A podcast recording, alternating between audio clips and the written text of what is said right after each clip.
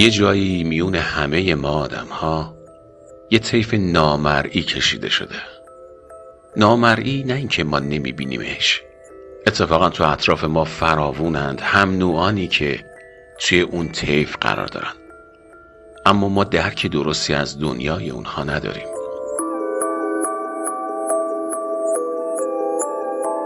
می‌خوایم براتون از این طیف بگیم طیف اوتیسم.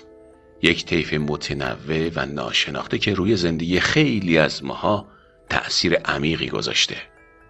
این بار نه فقط از زبون پزشکا و متخصصا که بیشتر از زبون ما خونواده ها میگیم ماها چون ماها خونواده هایی هستیم که هر کدوممون فرزندی برادری خواهری توی خونواده داریم که با این مهمون ناخونده یعنی اوتیسم همراهی می‌کنه.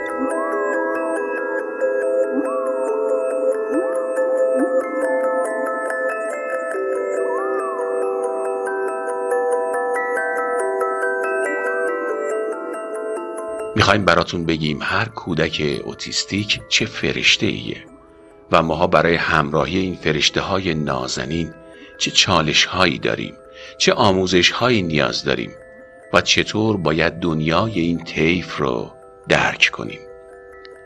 بیایید دستامون رو به هم بدیم. فرقی نمی‌کنه اگه شما هم مثل ما میزبان این فرشته هستید یا که نه.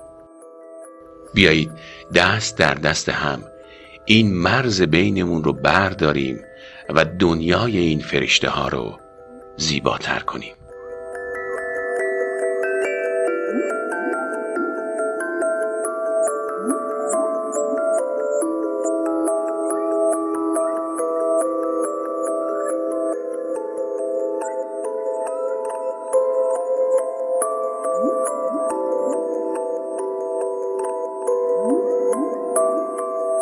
پسر من در نوزادی زمانی که هشت روزش بود مننژیت گرفت و بعد از مننژیت به دلیل عوارضی که مننژیت داشت تشخیص هیدروسفالی گرفت و در دو سالگی ما عمل مغز انجام دادیم و به دلیل در واقع این مشکلات مغزی که براش پیش اومده بود در سه سالگی تشخیص اوتیسم گرفت.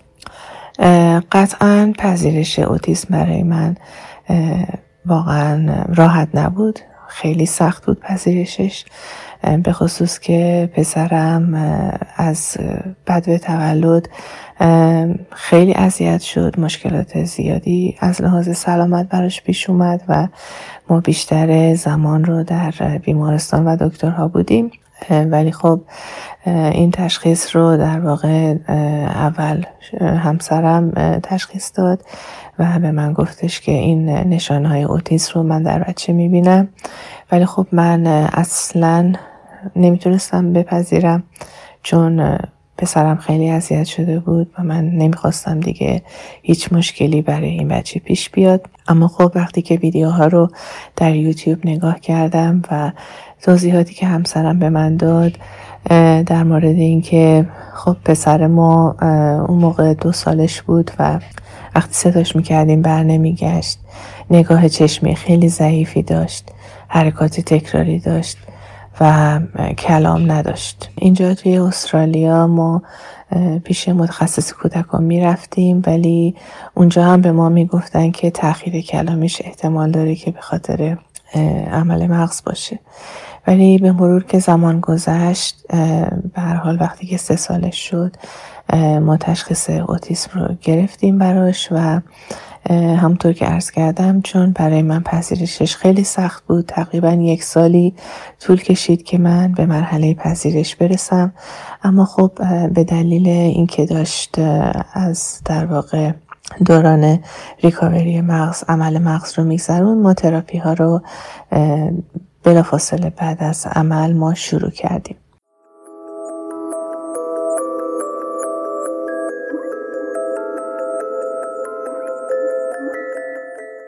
صحبت های سلماز رو شنیدیم. از هزاران کیلومتر دورتر از خاک وطن. از سرزمینی در نیمکره جنوبی که حتی فصلهای سال تو اون برعکسن. واقعیت اینه که این طیف نامرئی هیچ مرزی نمی‌شناسه و حضورش به گستردگی انسانه. بیاین به آن سوی دیگر کره زمین بریم و به داستان محمد از سوئد گوش بدیم. می‌تونم خدمتتون ارز کنم که ما زمانی که ایران بودیم اصلا هیچ نشانه بر اینکه بچه ما اوتیسم داره و یا رفتار عجیب و غریبی داره. اصلا ما نداشتیم اصلا نفهمیدیم و متوجه نشدیم. تا زمانی که اومدیم کشور سوئد و وقتی که پسر ما شروع کرد به مدرسه رفتن بعد از حدود یکی دو ماه معلم مدرسه ما رو صدا کرد گفت من می‌خوام بچه رو معرفی کنم پیش روانشناس احساس می‌کنم که ممکنه اوتیسم داشته باشه. بعد ما معرفی شدیم به روانشناس. اونجا یه سری تقریبا دو که دو سه ماه ما هفته یا دو هفته یک بار جلسه داشتیم دو سه ساعتی با هم دیگه و تشخیص اولیه رو ما اونجا گرفتیم. بعد معرفی شدیم به یک کلینیک. در اون کلینیک تقریبا یه چند ماه هم تو اون کلینیک ما بودیم در خدمتشون. هفته دو ساعت. زیر نظر یک تیم کاملا پزشکی بودن هم روانشناس هم کاردرمان هم روانپزشک.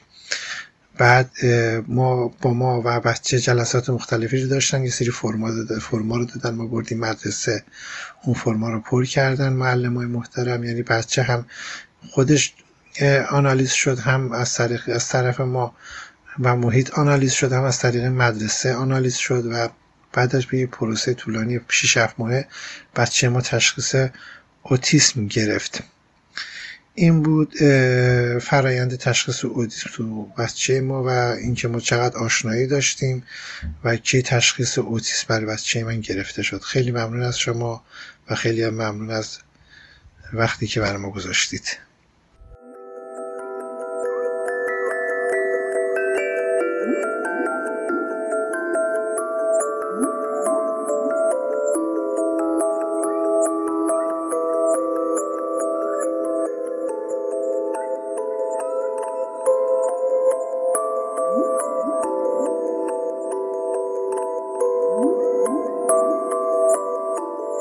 هر کودک اوتیستیک یک نازنین منحصر به فرده به کانادا بریم و به مهرداد گوش بدیم تا این موضوع رو بهتر متوجه بشیم.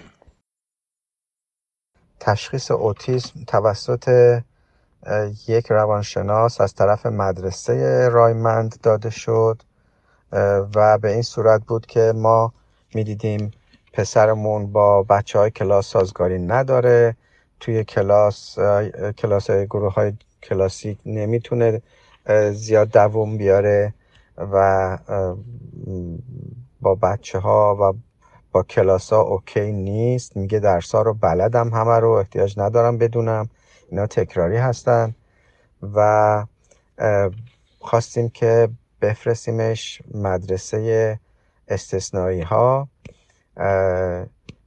برای همین گفتیم که یه اسسمنتی در موردش انجام بشه. مدرسه یک روانشناسی رو معرفی کرد و ما سراغ اون روانشناس رفتیم. یه تیم بودن در حقیقت ولی یه خانم روانشناس مسئول اصلیش بود.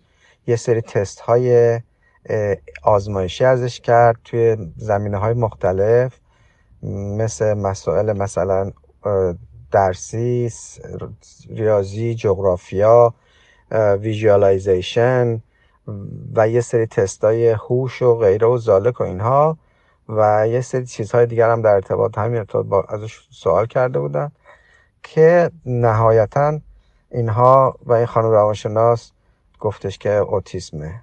پسر شما اوتیسم داره و البته از هوش بالایی هم برخوردار هست و بعضی زمینه ها واقعا باهوشه. فوق حالت عادی هست. خانم من برخورد که داشت با این قضیه این بود که همونجا گریهش گرفت و ولی من خیلی منطقی با قضیه برخورد کردم و البته یه مقداری من انکار کننده بودم. این قضیه رو به تشخیص اینها خیلی اعتماد نکردم. اما و به خانمم گفتم هیچ مسئله این نیست. خانم ما می‌تونیم راه حلای زیادی براش داشته باشیم.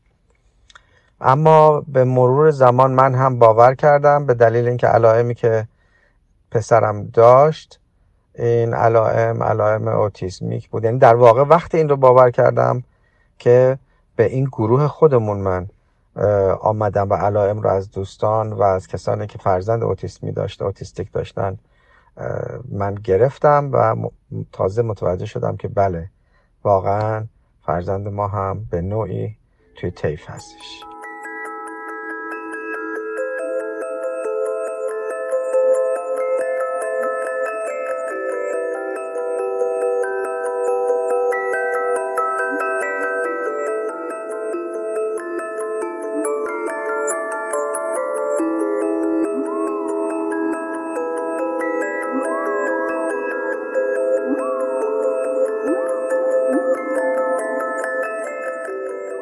حالا به صدای دوست دیگری گوش کنیم. مریم از تورنتو. البته این توضیح رو بدیم که مریم از اوتیسم به عنوان یک سندروم نام می‌بره. در حالی که طبق چیزی که ما از متخصصین پرسیدیم، طیف اوتیسم رو نمی‌تونیم یک سندروم تلقی کنیم. اوتیسم بیش از هر چیزی یک اختلاله و بهتره با اختلال طیف اوتیسم نام برده بشه. من مادر یک کودک دوازده ساله مبتلا به سندروم اوتیسم هستم که حدود نه سال پیش در تورنتو تشخیص اوتیسم گرفت. البته قبل از اون موقع که خیلی کودکتر بود و حدودا شیش ماهگی من متوجه سری اختلالات رشدش تأخیری که در رشدش شده بودم اما مطمئن نبودم که مسئله مربوط به اوتیسم هست یا نه تا اینکه بعدها با مراجعاتی که کردم با assessment ی که شد مشخص شد که پسرم دارای اوتیسم هست و البته سطح یک هست high function هست آسپرگر هستش. خب الان خیلی بهتر هستش اما نه سال پیش در تورنتو تشخیص اوتیسم گرفت. به واسطه رشته تحصیلیم یک آشنایی مقدماتی با اوتیسم داشتم. می‌دونستم که اوتیسم چه اختلالی هستش مخصوصا در تو داروهایی که در این رابطه استفاده میشه. خب آشنایی کامل با مکانیسمش داشتم. اما بعد از اینکه پسرم تشخیص اوتیسم گرفت یه مقدار مطالعات بیشتری تو این زمینه انجام دادم. حساسیتم مخصوصا نسبت به بیمارایی که داشتم و به این اختلال دوچار بودن. تقریبا می‌تونم بگم یه مطالعه میدانی داشتم راجع به داروهایی که استفاده می‌کنن اثراتی که این داروها روی این بچه ها داره و رشد اینا رو معمولا فالو می‌کردم. وقتی که خانواده ها می اومدن می‌دیدم که این بچه ها از چه مرحله به چه مرحله می‌رسن. و اطلاعاتم رو خب سعی می‌کردم به روز بکنم چه در رابطه با نوع اختلال نوع داروهای مورد مصرف و مهمتر از همه طریقه منجمنت این اختلال. و اما در مورد فرایند تشخیص اوتیسم برای ما یک پرسه طولانی بود. یک پرسه طولانی و خب متاسفانه شاید بگم دردناک بود. برای اینکه اولین باری که مطمئنم هر کدوم از والدین با پاسخ به این سوالی که آیا بچه من آتیستیک هست یا نه و با پاسخ مثبت مواجه میشن در ابتدا خب دچار شوک میشن. برای من هم با اینکه سابقه آشنایی با این بیماری داشتم خب ابتدا خیلی خوشایند نبود. اما بعدها سعی کردم که بپذیرم آنچه که پیش اومده و یاد بگیرم که چطور با اتفاق پیش آمده بتونم هم زندگی بکنم و همین که این مسئله رو مدیریت بکنم. خب خیلی طول کشید تا اینکه این assessment انجام بشه با توجه به اینکه حدود یک سال و نیم بود که من شروع کردم به مراجعه به ارگان های مختلفی که اینجا هست. بیشتر paperwork بود تا اینکه بخوان کار انجام بدن. حتی وقتی هم که assess کردن متاسفانه کمک چندانی به فرزند من داده نشد. کمک های دولتی آنچنانی داده نشد. هر دو هفته سه هفته یک نفر می اومد بیش از آنچه که بخواد با بچه کار بکنه با کودک کار بکنه صرف پر کردن فرم ها و پیپر ورکاش می‌شد. و من دیدم که من دارم وقت رو از دست میدم اگر بخوام منتظر کمک های دولت بشم. در نتیجه شروع کردم خودم سرچ کردن و با هزینه خودم مراکزی رو که فکر می‌کردم بهترین مراکز اینجا هست پیدا کردم برای پسرم و سعی کردم که وقتش رو تلف نکنم. حالا اینکه چقدر در این قضیه موفق بودم نمی‌دونم اما در این حال تمام تلاشمو کردم و تا الان هم هیچ کمک دولتی من دریافت نکردم. خوشبختانه یا شاید متاسفانه چون به نوعی دیدم که وقت طلب کردن هست. حتی در مدرسه هم که می‌رفت متاسفانه من کمک خاصی نتونستم از معلم بگیرم و مجبور شدم بفرستمش یک مدرسه خصوصی.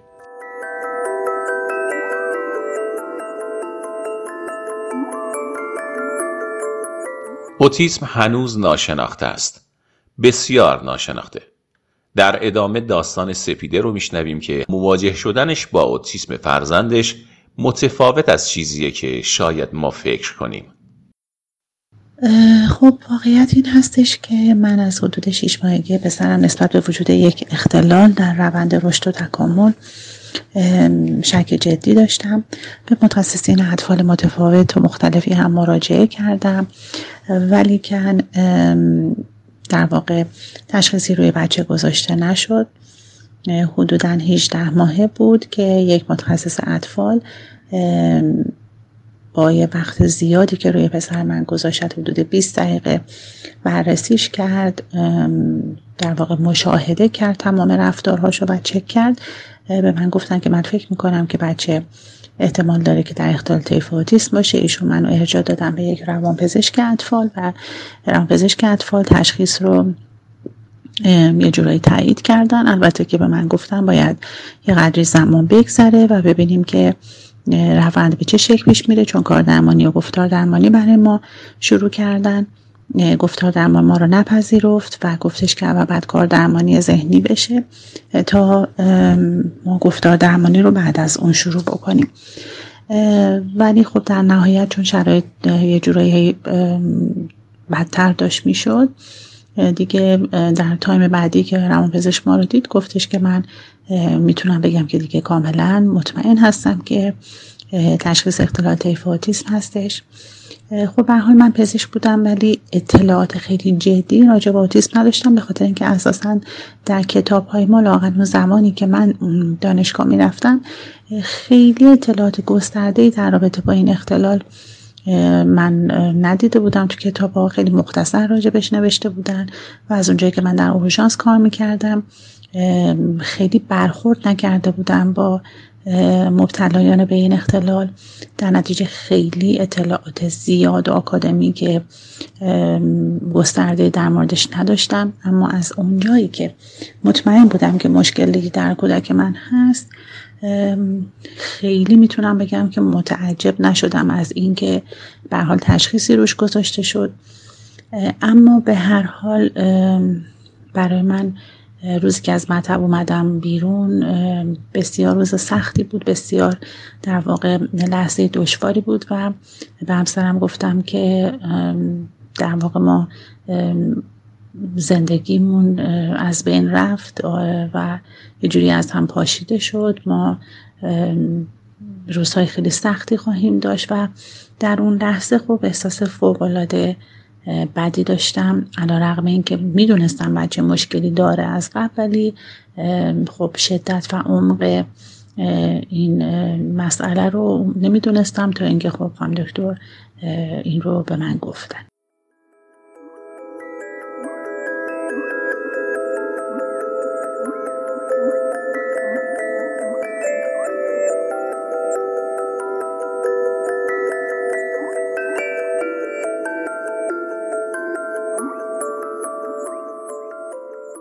داستان خانواده ها به اینجا ختم نمیشه. در این پادکست و در هفته های آینده قصد داریم ده ها داستان واقعی از زندگی با اوتیسم برای شما بگیم. اما قبلش اجازه بدید همینجا کمی از زبان متخصصا بشنویم. ازشون خواهش کردیم خیلی ساده به ما بگن اوتیسم چیه. خانم سارا کریمخانی درمانگر کودکان اوتیسم برامون اینطور توضیح دادند. طیف اوتیسم همونطور که از اسمش مشخصه یک اختلال نه بیماری. چون بیماری در اثر عوامل درونی مثل مثلا سرطان یا عوامل بیرونی مثل ویروس و باکتری ایجاد میشه. ولی اوتیسم اختلاله به خاطر اینکه وقتی که ساختار مغز باعث بینظمی بشه باعث بروز این اختلال میشه. و همونطور که از اسمش هم مشخصه طیف اوتیس توی یک طیف قرار می‌گیره و هر کودک با کودک دیگه کاملا متفاوته. و توی سه تا سطح خفیف متوسط و شدید قرار می‌گیرن. از عملکرد بسیار پایین تا عملکرد بالا. کودکانی که توی طیف اوتیسم و عملکرد بالا هستن خب مسلما عملکرد بهتری توی حل مسئله دارن. و مشکلاتشون خب به نسبت بچه هایی که عملکرد پایین یا متوسط دارن خیلی بهتره معمولا کلام دارن. بچه های متوسط هم خب با توجه به ارزیابی هایی که توسط یک روانشناس روانشناس کودک روانپزشک یا متخصص علوم اعصاب انجام میشه می‌تونن این ستا سطح رو برای یک بچه تعیین بکنن. و خب بچه ای هم که عملکرد پایین داره خب مشخصه درک و شناخت پایین تری داره. معمولا این بچه ها کلام ندارن. و خب عملکردشون به نسبت بچه های دیگه خیلی پایینه. به خاطر همین بلا, فاصله بعد از اینکه تشخیص گرفتن بچه ها باید اقدامات درمانی و مداخلات درمانی لازم انجام بشه که معمولا حتما باید ABA تراپی بشن گفتار درمانی کار درمانی و حالا مسائلی که خود ارزیاب یا متخصص تشخیص بده که این بچه به چه چیزهایی احتیاج داره. و خب هر چقدر که زودتر این اختلال تشخیص داده بشه. و اینکه اگر خانواده علائمی رو در کودکشون مشاهده می‌کنن که مشخصه بارز اوتیسم هم همون نقص در تعاملات اجتماعی عدم تماس چشمی رفتارهای کلیشه‌ای و یا تاخیر توی رشدشون هست باید بلافاصله به متخصص مراجعه بکنن و با توجه به اون اقدامات لازم رو انجام بدن. و اینکه هر چقدر که سن کودک کمتر باشه خب مسلما آموزش بهتری اون بچه می‌بینه و خب میشه به بهبود عملکرد بچه خیلی کمک بشه. و حالا از زبان خانم محسا مدرس که آسیب شناس گفتار زبان هستند درباره اوتیسم میشنویم. با سلام محسا مدرس هستم آسیب شناس گفتار زبان. اوتیسم یک اختلال رشدی عصبی هستش که باعث نقایصی در تعاملات و ارتباط اجتماعی گفتار زبان و شناخت میشه یک سری علائم رایج داره شامل حرکات فیزیکی تکراری و کلیشه‌ای اجتناب از تماس چشمی با دیگران و اکوی فوری یا تأخیری که در واقع همون صحبت های تکراری در قالب کلمه عبارت و یا جمله هایی که قبلا شنیده و یا در لحظه شنیده و تکرار می‌کنه. حالا هدف گفتار درمان برای کمک به این افراد چی هستش؟ برقراری ارتباط هم به شکل کلامی و هم به شکل غیر کلامی و متوجه شدن نیت ارتباطی دیگران. اینکه شروع کننده ارتباط باشن، گفتن کلام مناسب در زمان و مکان مناسب و همینطور علاقه به ارتباط و بازی کردن و تعامل با همسن و ساله خودشون. وقتی که اوتیسم تشخیص داده شد هر چه زودتر گفتار درمانی شروع بشه به طور قطع اثر بخش بیشتری داره. برای مداخله هم روش های متفاوت و متنوعی وجود داره که حالا با توجه به سطح فرد از یک ترکیبی از چند روش استفاده میشه. این افراد ممکنه در یک یا چند حواس پنجگانه دچار اختلال باشن که این اختلال خودش رو می‌تونه به صورت بیش حسی و یا کم حسی نشون بده. برخی از کودکان اوتیسم ممکنه که هرگز نتونن مهارت گفتار زبان خودشون رو توسعه بدن که برای این کودکان هدف از درمان یادگیری برقراری ارتباط با استفاده از حرکات مانند زبان اشاره و همچنین استفاده از تخته های ارتباطی هستش. که در واقع از سیستم ارتباط بر مبنای تبادل تصویر استفاده می‌کنیم. و همطور برخی از این کودکان هم ممکنه مشکلاتی در بلع داشته باشن که باز گفتار درمان توی این زمینه هم می‌تونه به صورت تخصصی مداخله داشته باشه.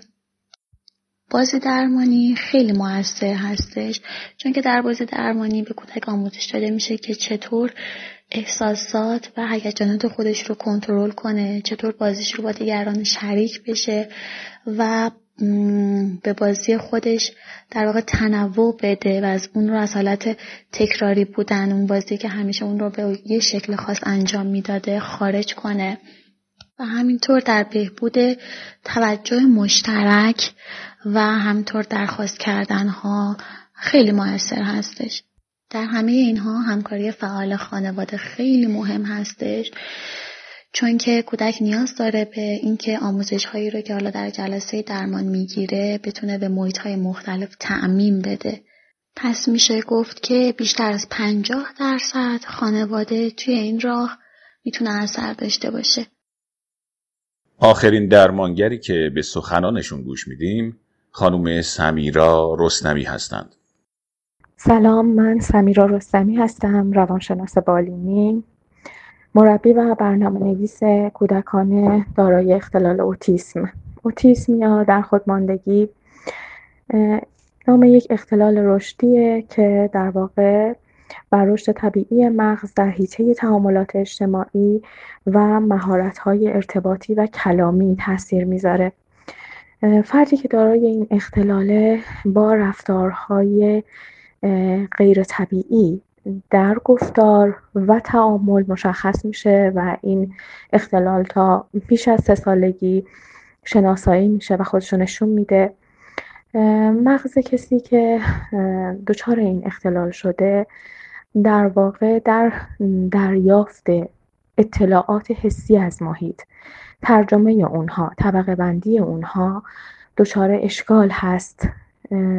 حواس پنجگانه این افراد در مواردی بیش حسی و در مواردی دچار کم حسی هست. معمولا تسلط قوی یک حس باعث میشه که اطلاعات دریافتی از سایر حواس به خوبی طبقه بندی و ترجمه نشن. خب به طب فرد نمی‌تونه یک رابطه طبیعی با محیط داشته باشه. چون اون چیزی که اون از محیط درک می‌کنه با اون چیزی که ما حس می‌کنیم کاملا متفاوته.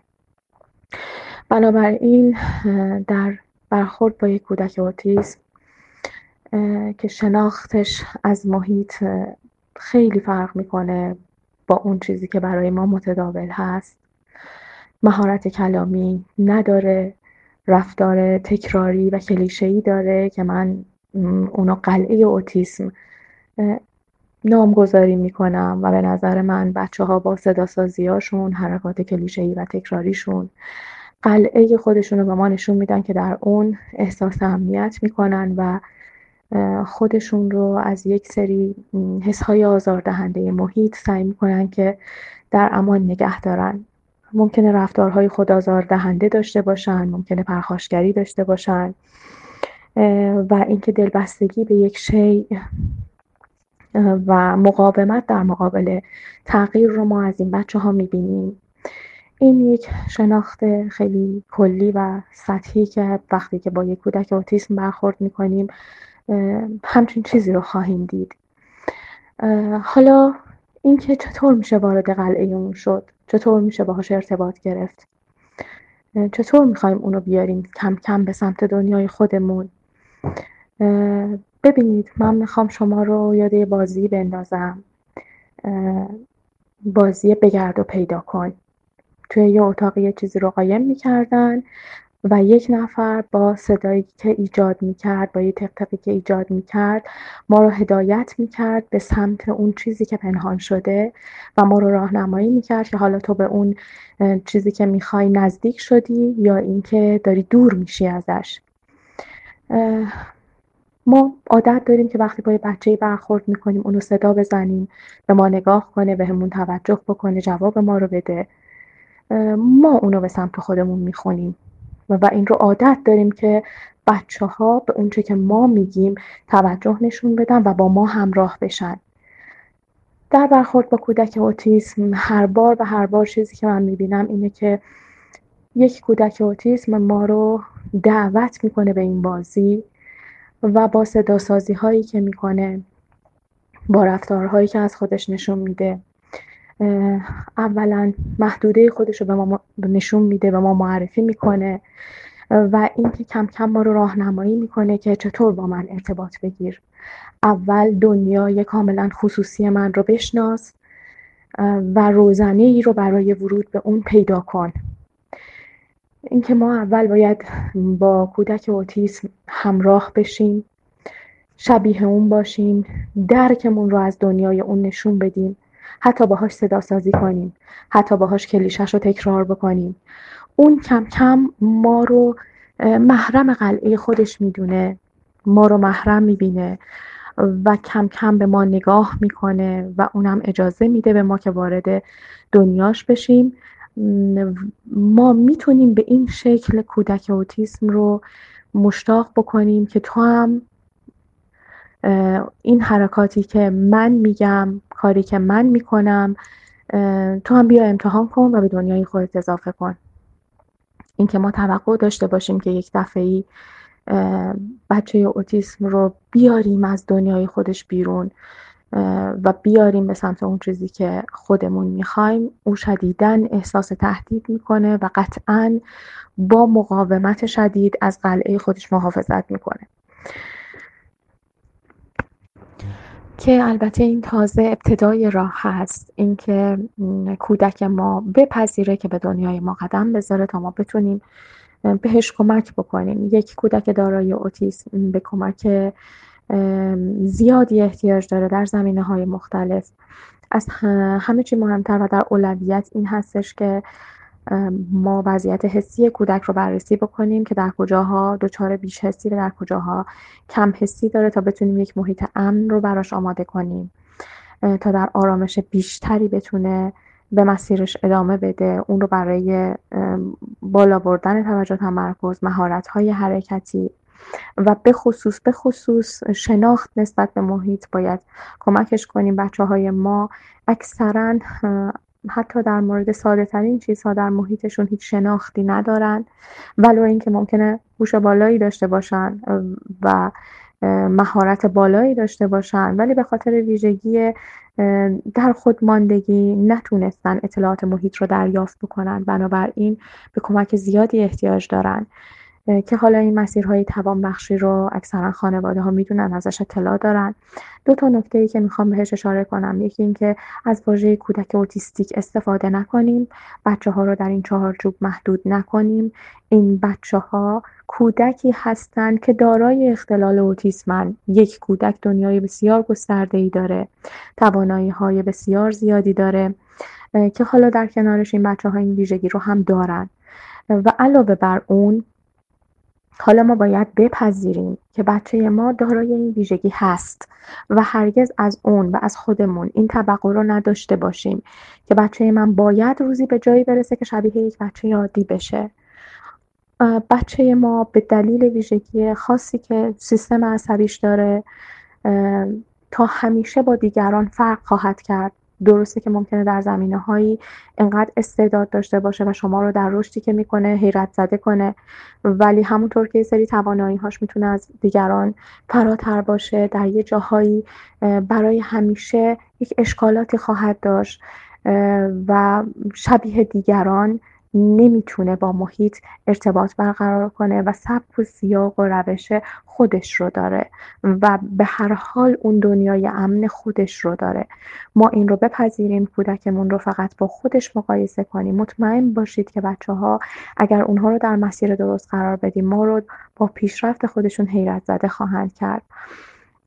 سپاسگزارم از اینکه توجه کردید. وقت به خیر. خدا نگهدار.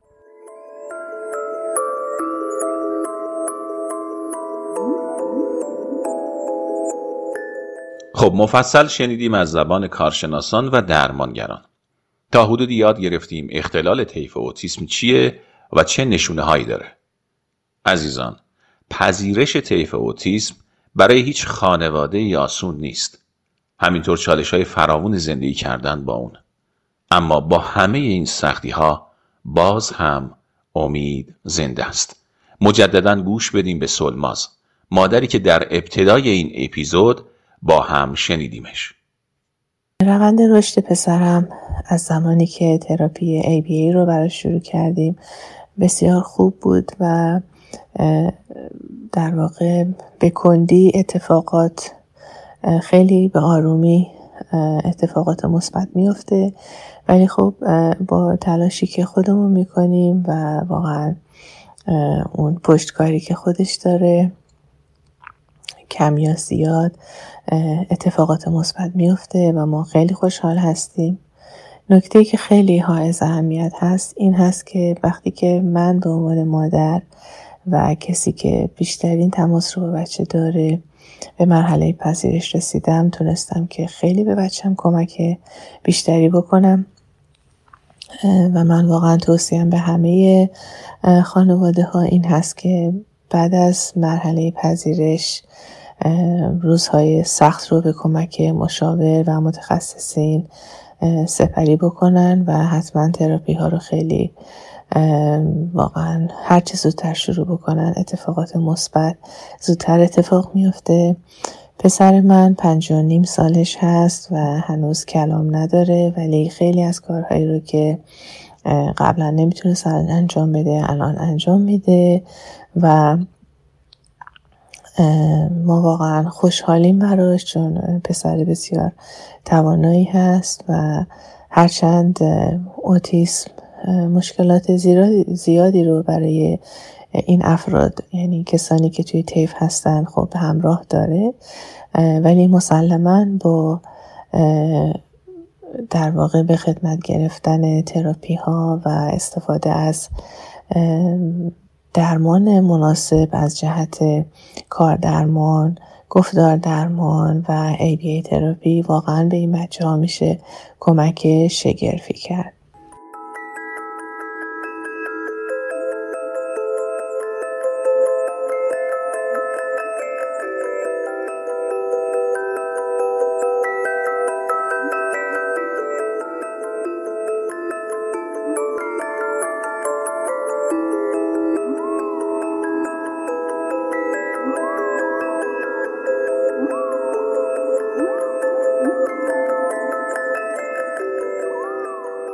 از همه شما عزیزان ممنونیم که وقت گذاشتید و به قصه ما و این طیف نامرئی گوش دادید. ما تلاش می‌کنیم در اپیزودهای آینده از ابعاد گوناگون طیف اوتیسم توی زندگی خودمون بیشتر بگیم تا به کمک هم دنیای این طیف ناشناخته رو درک کنیم. باز هم از شما سپاس گذاریم.